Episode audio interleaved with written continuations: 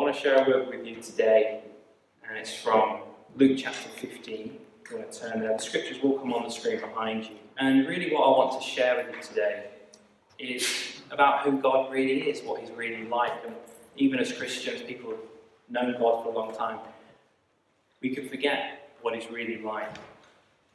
The only way that I can really tell you and show you what God is like is by pointing to the words of Jesus. And I think the best story, the best illustration Jesus ever gave of who the Father is, is the, is the story of the prodigal son. I think it's the clearest image, the clearest picture of what God the Father is like to us.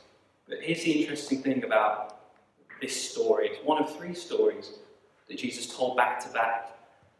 And he told these stories in response to a question.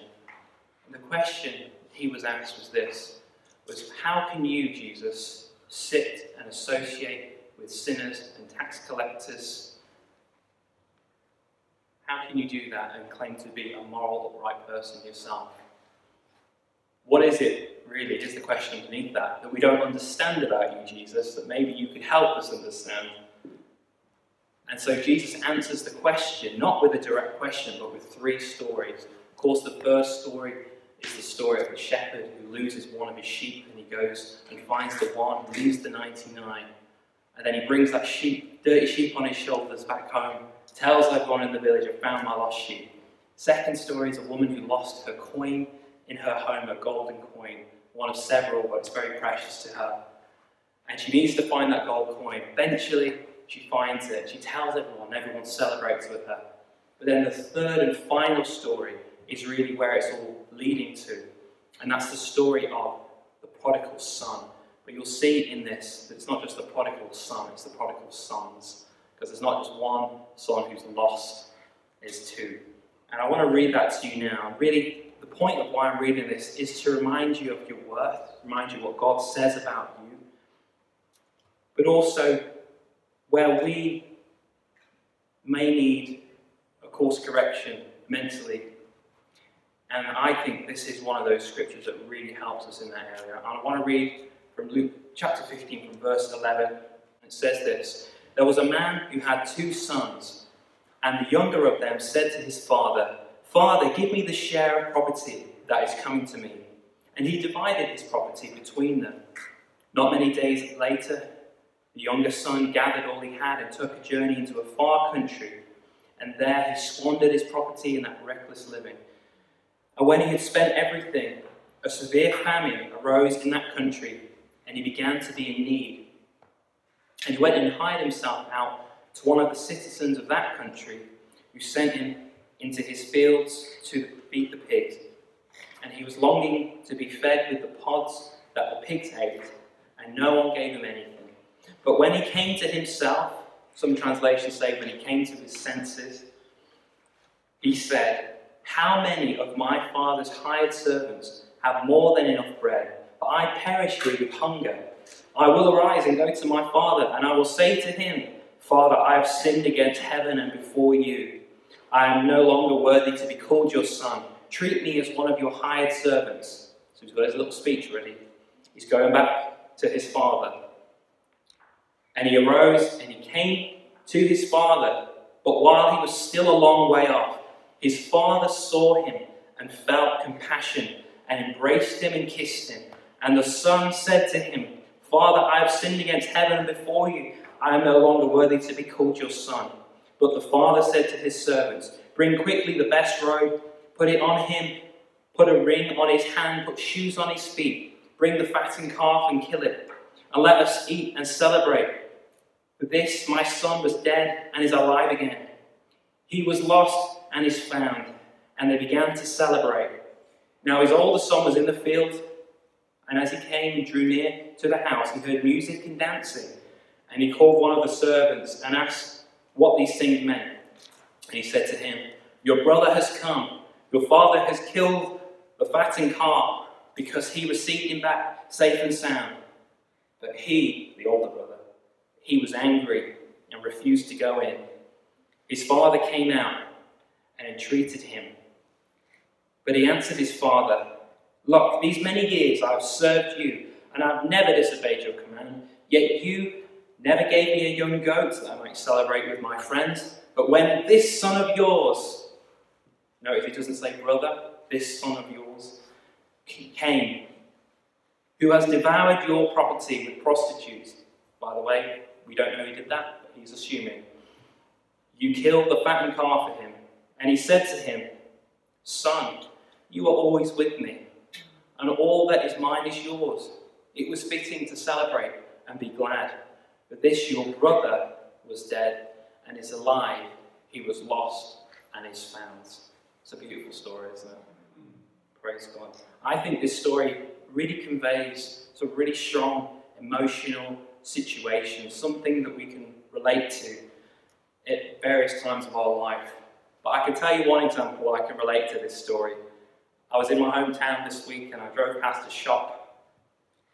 Now, that shop gives me shivers because when I was younger, about nine or ten, uh, me and my dad lost my younger brother. He was about literally six, seven. Yeah, he would have been at that time. And we went around the shop, he was gone. We walked down the street, he was gone. Where is Edward? We were all shouting. My dad, the look on my dad's face, trying to find him, we thought someone must have taken him. But he'd actually walked himself back to the shop and somehow we'd missed him. And there he was sitting calmly waiting for us. And all was well until we got home and told my mum what had happened. Well, she wasn't really pleased about that. And still hasn't forgotten about it. But I remember in that 10 minutes of wondering where is Edward, we were absolutely terrified. And I don't know if you've ever had that situation where you've lost a child in a supermarket. Shame on you. I'm only joking. Happens. Kids will wander off, they go where they want to go. There's some things that we can see and that we can relate to. That sense of fretfulness I don't, I don't think I'll ever see him again. What could I have done differently? Or are you that prodigal son, that one that's away from home, or have lived that way and feel like the black sheep? Or are you that older brother? I wonder where you see yourself in this story. But I think it's really interesting how Jesus told that story because in some part of our life or another we can relate to that. The important thing to glean from that, and of course all the parables that Jesus told, is that God is a person.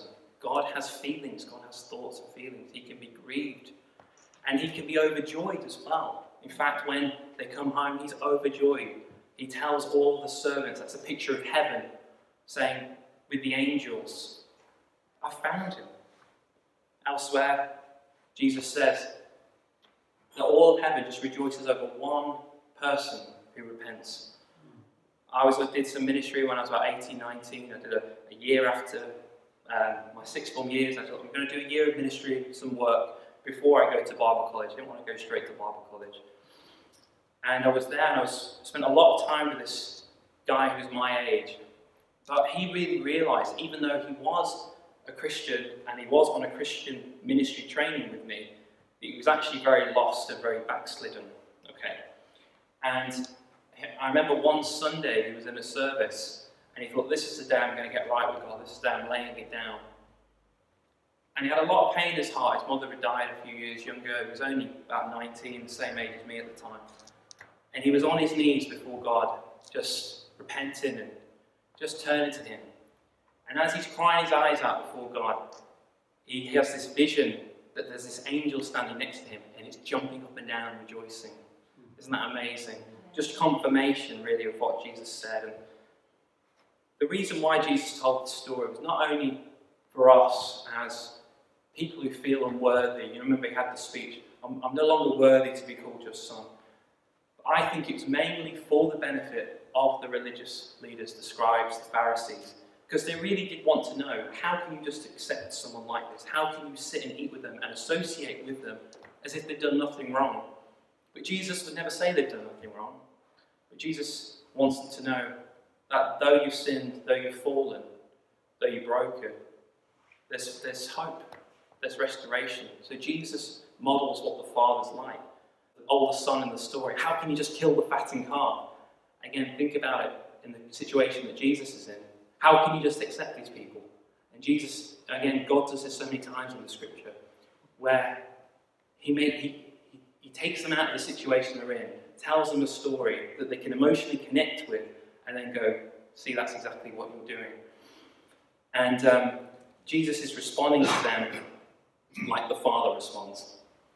And the younger brother, sorry, the older brother, is very much has a religious mindset. I've never, I've never disobeyed you, I've never done anything wrong. Even Paul later on was a Pharisee. I don't know if you know that, Paul, the apostle. And he was very religious and really would have seen himself as very righteous, and we know that he did. And yet later on, after coming to faith in Jesus, he would say, I'm the chief of sinners. You know, and had that revelation that I'm in the house, I'm in the faith, the Jewish faith, but I'm not truly right with God. And he came to understand that. And what happens is, as the, if you take the older brother mindset, it's very hard to accept the younger brother. Many of us, at one point in our life, will have that, that guilt and shame moment of coming, you know, coming into faith, but having your baggage, right? And there'll be many people, anyone, if this church ever grows, and I believe it will, there will be all kinds of people, all kinds of situations. And they're leaving that life and they're coming into the faith. In fact, there's many people who are joining us, joining us in Alpha, joining us time to time on Sundays, who are coming out of life in the world. And when you're doing life without God, it's messy, isn't it?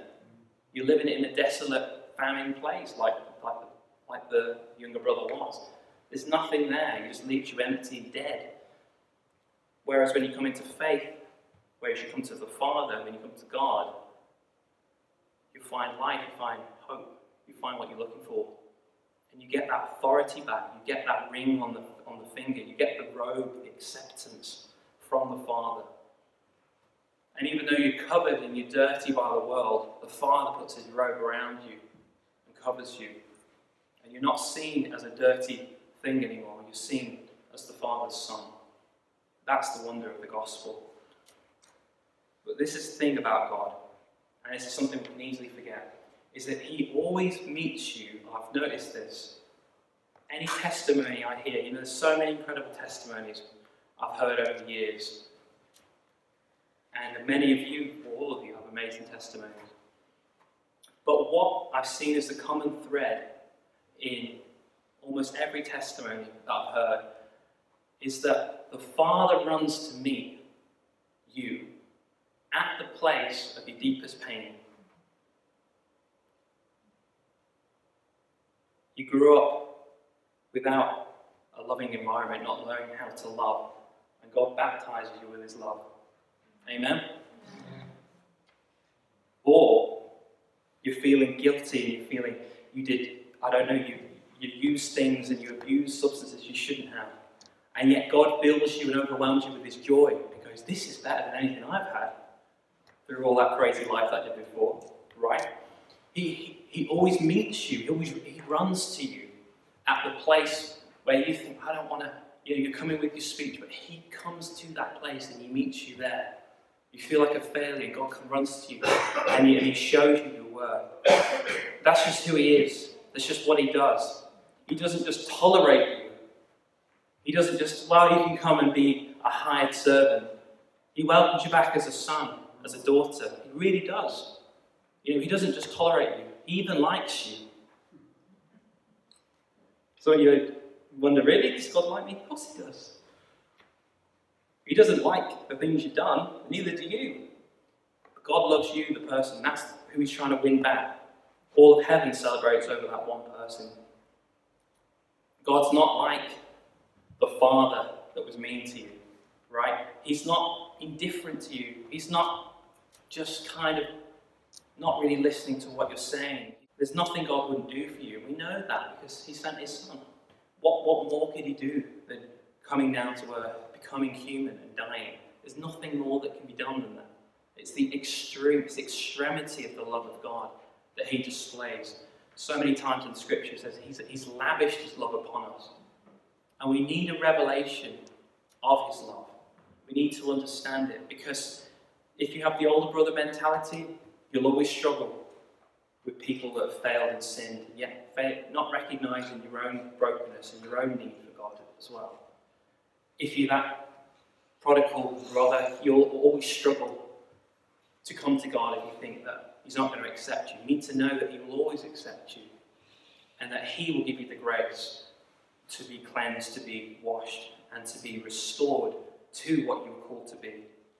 But the main reason you need to, and I'll bring this to a close here, the main reason why you need to have a revelation of His love is because we live in a fearful world. We live in a scary world. Right now, you think, you look at the news and your mind starts to go, okay, Ukraine, yeah, but what about what about World War III? What about this? And you can go to those places, and maybe a lot of you growing up through the Cold War, and this is just bringing back memories of things that happened when you were younger, 1961, the, the, uh, Cuban Missile Crisis, and all of those things. Right? They were terrifying things to go through. I couldn't imagine. And we could be getting to a time where it's like that. But you've got to remember, you've got to have a revelation of His love, because perfect love casts out fear. Amen. And I was one scripture that really came to mind this week, and it's Matthew 24. It's when Jesus is talking about the end times. He's talking about when you see these things take place, okay, look up because your redemption is near. He says it's going to be wars, rumors of wars, diseases, hate. And here's the thing that I think Jesus is most grieved about within that list the love of most will grow cold. Because of the fear coming on people in those times, the love of most will grow cold. Have you noticed that you try and say hello to people in the street and it's like they can't hear you at the moment? Or is that just me? I talk too quietly. People are fearful. There, there, there's, there's something going on in the climate we live in. You live in a different kingdom. You live in a kingdom that will never pass away. Your Father is in charge. If He clothes the lilies, He will clothe you. If He feeds the birds, he will feed you. Amen. Your Father knows what you need, so ask Him. I love God's provision. I, I know Him as provider. And in fact, this year, I've seen God provide more than I ever expected. And I, and I know that in the coming years, that He will. I've seen visions of mm. things that I think are going to happen in the future. I've seen all kinds of things, and I've shared about them in, in a clumsy way often from the pulpit. But listen, I know that things are not going to go so great in the world, but listen, our God is in control. Amen. Your Father is the Lord God Almighty. And He, not only are you to run to Him, He's already running to you. And if you respond to that love, if you understand that love, you can live in that love. And you don't need to live in fear. You don't need to live in a pitiful state in the pigsty anymore. And you don't need to live in a, in a hypocritical and judgmental mindset. You could be a true son in the house of God and love the family that God's given you and have a hopeful outlook on the future. And it's only possible through God. So thank God